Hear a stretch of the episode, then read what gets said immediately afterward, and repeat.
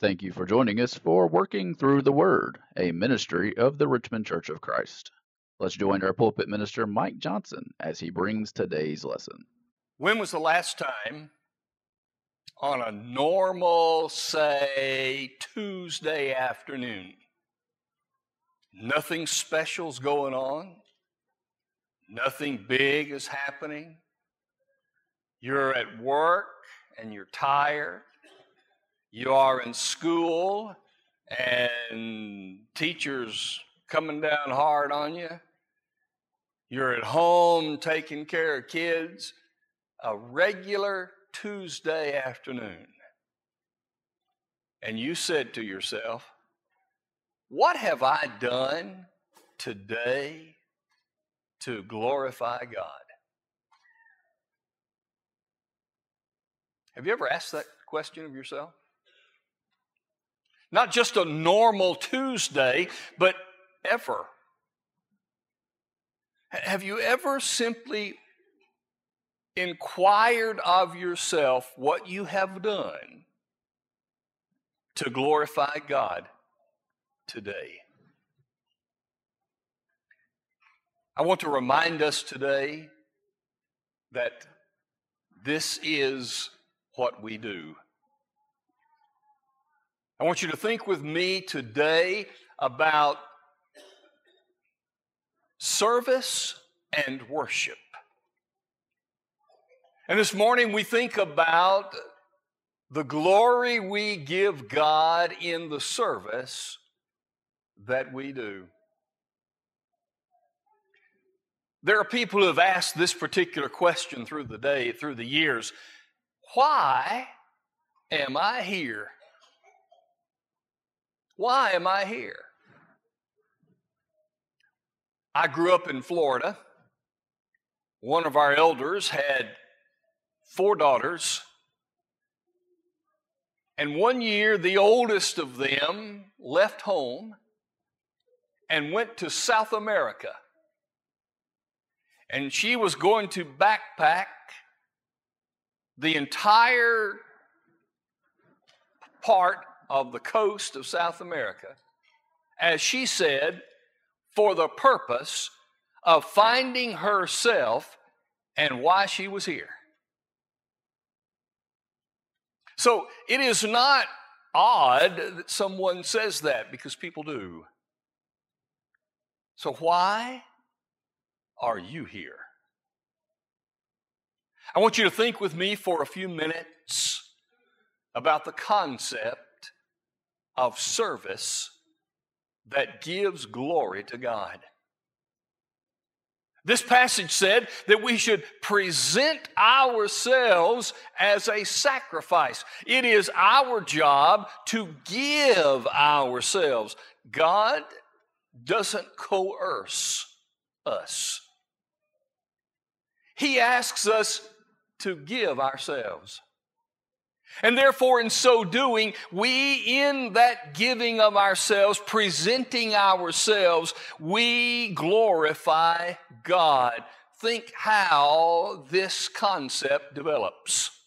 Number one, God has already established His glory. The heavens declare the glory of God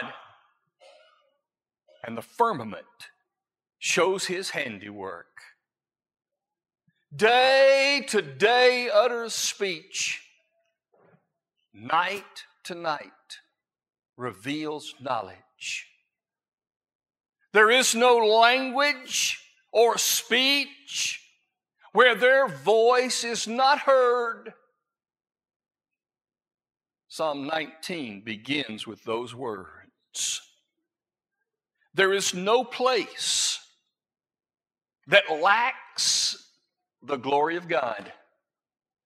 And when people take the time to notice the beauty of all that is around us, God is glorified. Now, admittedly, there are some who don't. But think about this for a minute.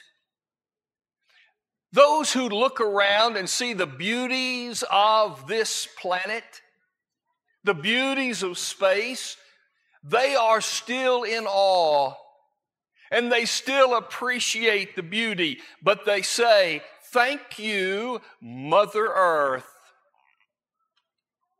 You see, the creation causes people to give glory to someone. And those who don't believe in God simply say, This is Mother Earth giving to us.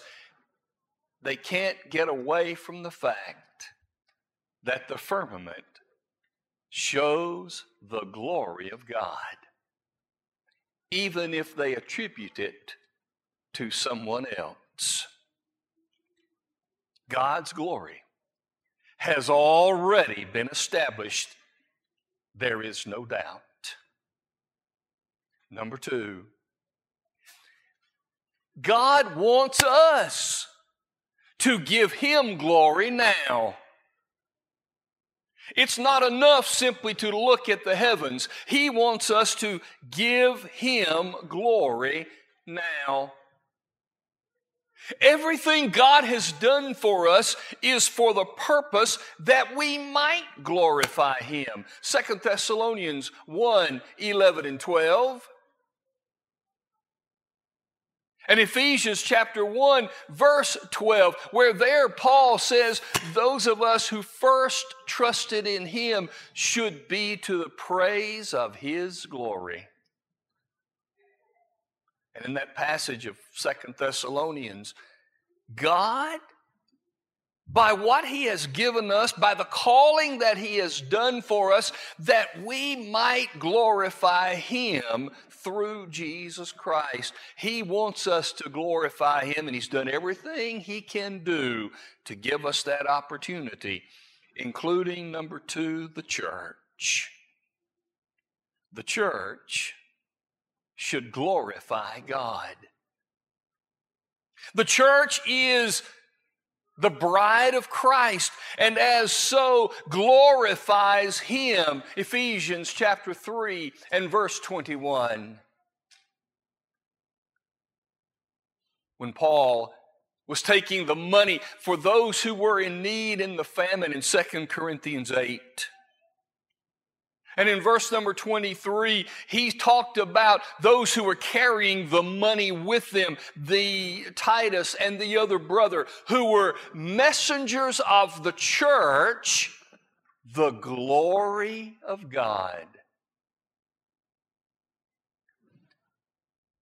We, as the church, glorify God. But here is his point His glory has already been established. It has been since the beginning of time. And now, in our time, He wants us individually to glorify Him by our lives, presenting ourselves in sacrifice. And He wants us as individuals working together as His church to glorify God? The question then needs to be asked how do we do it? How do we glorify God with our lives? Well, I could get you to lunch very quickly by simply saying, with everything you do, have a good day. Oh, but let's take a little more time and think a little bit about particular ways that we can glorify God, some of which you may not have thought about. Here's one. We glorify God when we are convinced that He will keep His promises. Romans chapter 4, Paul deals with this topic. And he reminds us of the time when God came to Abram and Sarai and said, You in your old age are going to have a child. And the Bible says of Abram, he did not waver at the promise of God, but he glorified God. He was convinced that what he said he would do, he would do. Sarah wasn't convinced. She laughed. Abram was so convinced that he began to figure out ways that God was going to do it. He thought to himself, Oh, I know how he's going to do it. My servant's son is going to be my son because that's how things work. God said, No, it's going to come from your body. So he said, Oh, I get it. And he and Sarah conspired together that by her handmaiden, Hagar, he would have a son. They did. But God said, No, from the both of you. Abram never wavered. He never thought that God would not fulfill his promise. He acted rashly trying to take God's place of getting it done. But today, when we believe in God's promise, when we are convinced in ourselves that what God has said He's going to do, we are glorifying God. Are you convinced today? Are you convinced today that while you're going through the difficulties that your life has presented to you, that God has promised you can do all things through Christ who strengthens you? Do you believe that? Are you convinced of that? Do you know beyond shadow of doubt that God is going to take care of you? And when you get to the end of life, that there's something out there far better. Do you want to get to the point in life where you can say with Paul, I'd rather depart and be with Christ, which is far better? Do you want to get to that point? There are people who are there. Our own Hannah Gentry will turn 100 on Tuesday. We're honoring her this afternoon. I visited her this week, and that's what she said. I want to go. Why am I still here? If you are convinced that God's going to take care of you, no matter what happens, and there is something better on the other side, you are glorifying God. Number two, we glorify God when we receive each other. Romans 15 and verse 7, Paul writing said, As Christ has received us, so we receive him and glorify God. Through receiving each other, we are glorifying God. When we understand that every single person is made in the image of God, when I accept you for who you are, when I appreciate what you offer, and when I'm willing to be your brother, when we're willing to be brothers and sisters together, we are glorifying God.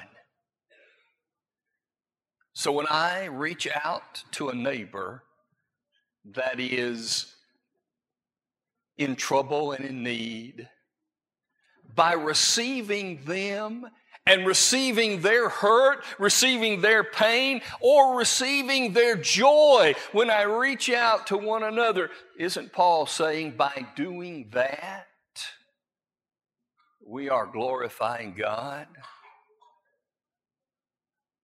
Today, if you are reaching out to this group, if you are attempting to connect with this family, then you are glorifying God. But if you act as though you don't need anybody else, you're not involved and not connected, then you're failing to glorify God in that way. Number three, we glorify God when we give. 2 Corinthians chapter 8, again, that money that was taken to the churches in need, the people in need. In verse 19, it says that when the money was taken to the churches, they were glorifying God. People who received that money glorified God because it came. Here's one of the biggest problems that local churches have as it relates to giving. Somehow or other, we can't get away from the idea that there's a budget and therefore I need to give to meet a budget. That's the side part. Giving begins with saying, I want to glorify God. And by giving, we glorify God. Oh, the side benefit is that bills get paid. But the real value of our giving is that I can glorify God. If you aren't giving to God, if you're not giving to God sacrificially, how can you say you are glorifying God through giving? That's the way that we give. That's what Paul was talking about as that money was being sent around. They understood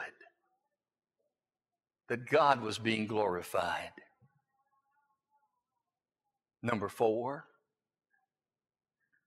Philippians 1 in verse 11 the fruits of our righteousness glorify God.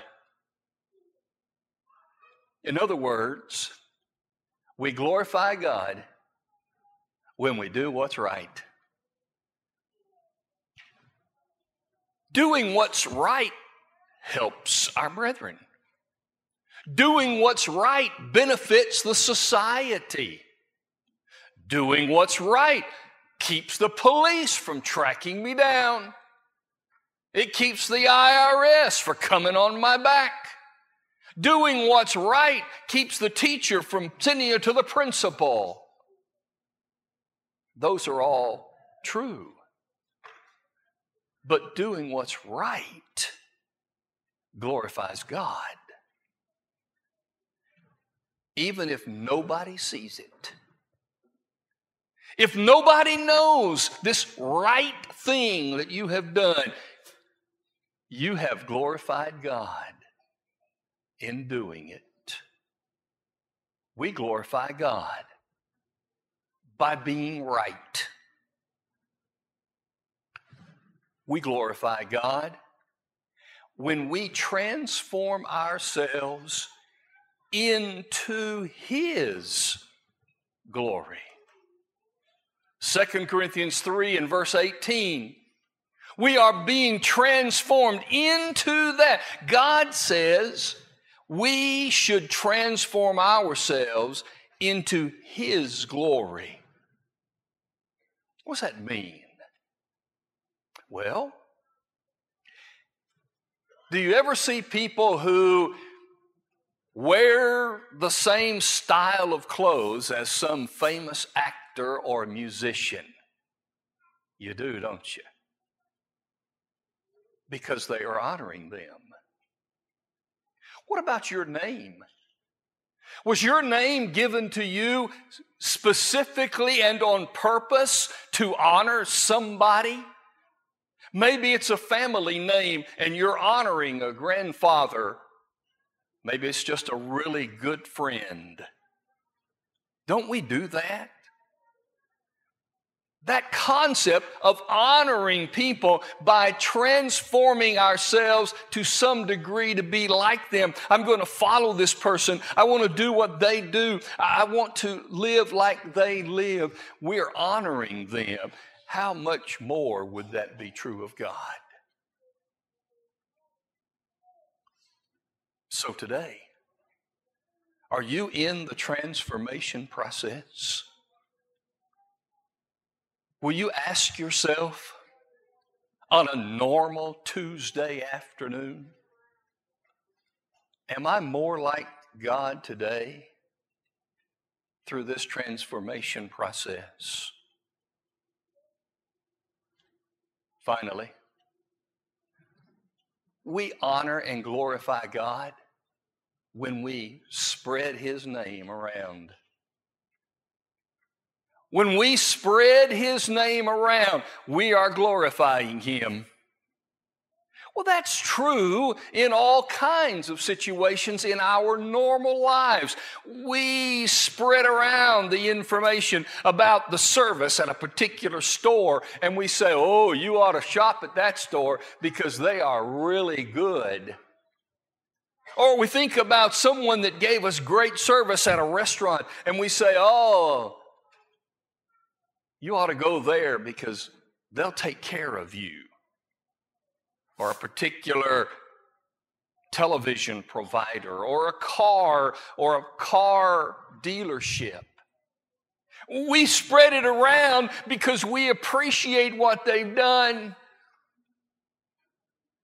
But we honor God, as Second Corinthians says. We are honoring God through spreading his name. When we tell others who he is, we are honoring him. Maybe I don't know him. So I can't tell people about him if I don't know him. Maybe I don't really appreciate him. Well, I can't tell people about him if I don't appreciate him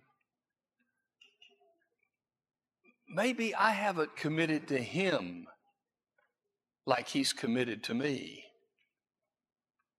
And therefore, I don't talk about him. But we honor him when we spread around his name. You see, these are some ways every day that I can glorify God.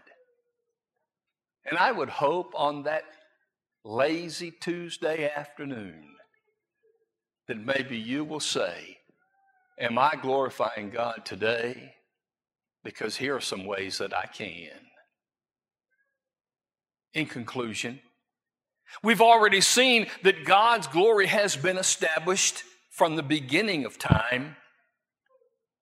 God's glory is expected. He wants us to glorify Him in our time.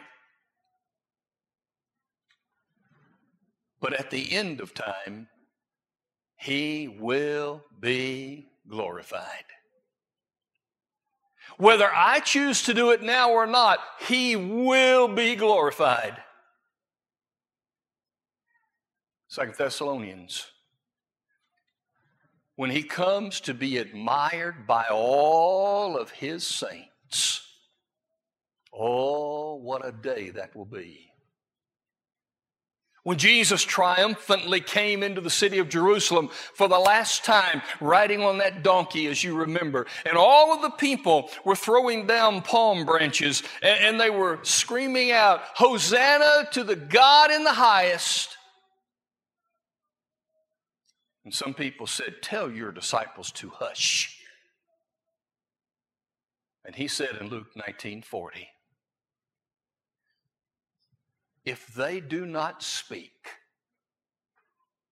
these stones are going to cry out. Because when time finishes, all that will be left is an eternity of glorifying God. If I can't do it now, why should I expect that I will enjoy it then? if I won't do it now, why would I expect God would give me a chance to do it then? Present your bodies a living sacrifice, holy and acceptable to God, which is your spiritual service. Today, let us choose to glorify God with our whole life of service. And maybe this encourages us how we can do it and do it better. There's no better way to glorify God than to say, I'm willing to live for you. When you put on His Son in baptism and He washes away your sins, He has done everything in the world that He could do to give us an opportunity to glorify Him. If you've not done that, what are you waiting on? What you waiting for?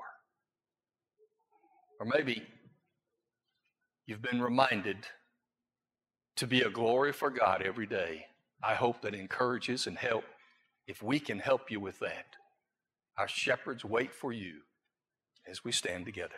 We hope you enjoyed today's broadcast brought to you by the Richmond Church of Christ. We are located at 1500 Lancaster Road in Richmond, Kentucky. We meet on Sunday mornings for Bible class at 9 a.m., followed by our morning worship service held at 10 a.m. Our Sunday evening service is held at 6 p.m., and our midweek Bible study is held on Wednesday at 7 p.m. If you are in the area, we would love to have you as our honored guest. Thanks for listening.